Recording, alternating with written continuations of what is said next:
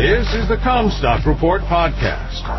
We are strong advocates for the American family farm and your top source for the agriculture markets. And now, here's your host, David Kruse. This is David Kruse with the Commstock Report. USDA only increased this year's soybean ending stocks by 5 million bushel to a very tight 215 million bushel carryover. That's a rounding error. U.S. crushers have to stretch their supply until next harvest, and the U.S. crop is not made until August. The biggest surprise in last Friday's report to me was that USDA left Argentine corn and soybean production estimates the same at 37 and 27 million metric tons respectively. We are near the lowest Argentine trade estimates of 32 million for corn and 21.5 million for soybeans. The USDA Argentine soybean production estimate was best described as ridiculous. USDA boosted their Brazilian corn estimate 5 million metric ton to 130 and the Brazilian soybean estimate from 154 to 156 million metric tons. Argentine production losses should have offset Brazilian gains. I guess that I'm at odds with the market prospects for August soybeans having bought back up to 50% of 2022 production. I do not see where they get any more soybeans here in the United States before next harvest.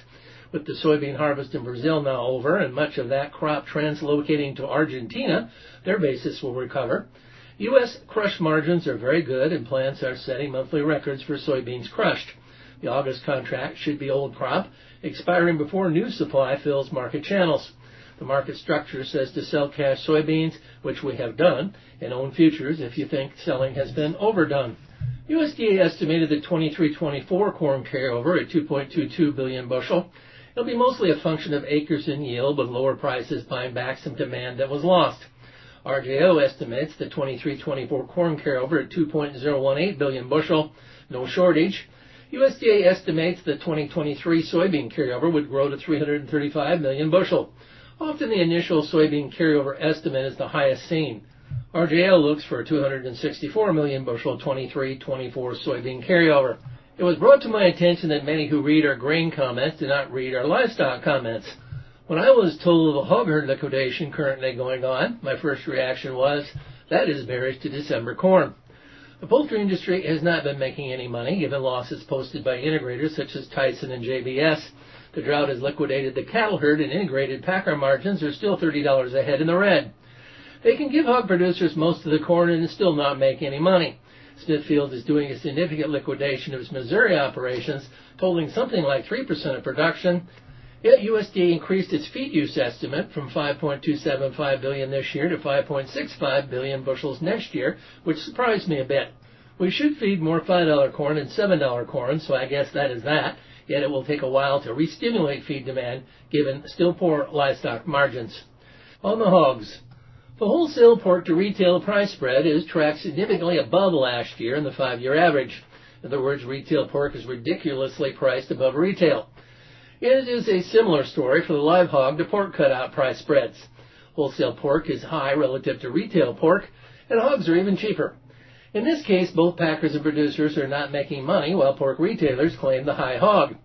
Slow exports were part of the reason, but have recently improved. Wholesale bellies at 80 cents a pound should be able to be processed at a margin like mining for gold. It is my belief that there are some distinct regional differences in the pricing of pork. Grills should fire up soon this spring and pork is competitive. BLT season is still a few months away, but every day should be BLT season if they price bacon relative to bellies. The Prop 12 Supreme Court ruling was very harmful to the pork industry. I've been touting how cheap that pork is here in Iowa. Iowa chops at $1.69 a pound. Those chops are priced four times that in California. No wonder demand has been so weak. A lot of that is due to Prop 12, with some in the pork supply chain cutting out the link for California. Florida Governor DeSantis noted they had never seen such good looking chops in the grill as he was flipping them on the campaign trail, but I'm not sure that he ate one. Demand issue there. The lean hog cash index is still well under summer lean hog futures. If there is some integrator liquidation, that would weigh on the front end supply while benefiting fourth quarter hog supplies. I would hope that retail pork prices could correct themselves over that time, which would stimulate demand over the next few months and get margin spreads back into line. I like December lean hogs on breaks. You've been listening to the Commstock Report. For more information on marketing opportunities, contact us at Commstock.com or call 712-227-1110. For a more complete version of the Commstock Report with hedging strategies and trade recommendations, subscribe on our website at Commstock.com or reach out to one of our risk management specialists about how we can help you protect your profits. Futures trading involves risk. The risk of loss in trading futures and or options is substantial, and each investor and or trader must consider whether this is a suitable investment. Past performance is not indicative of future results.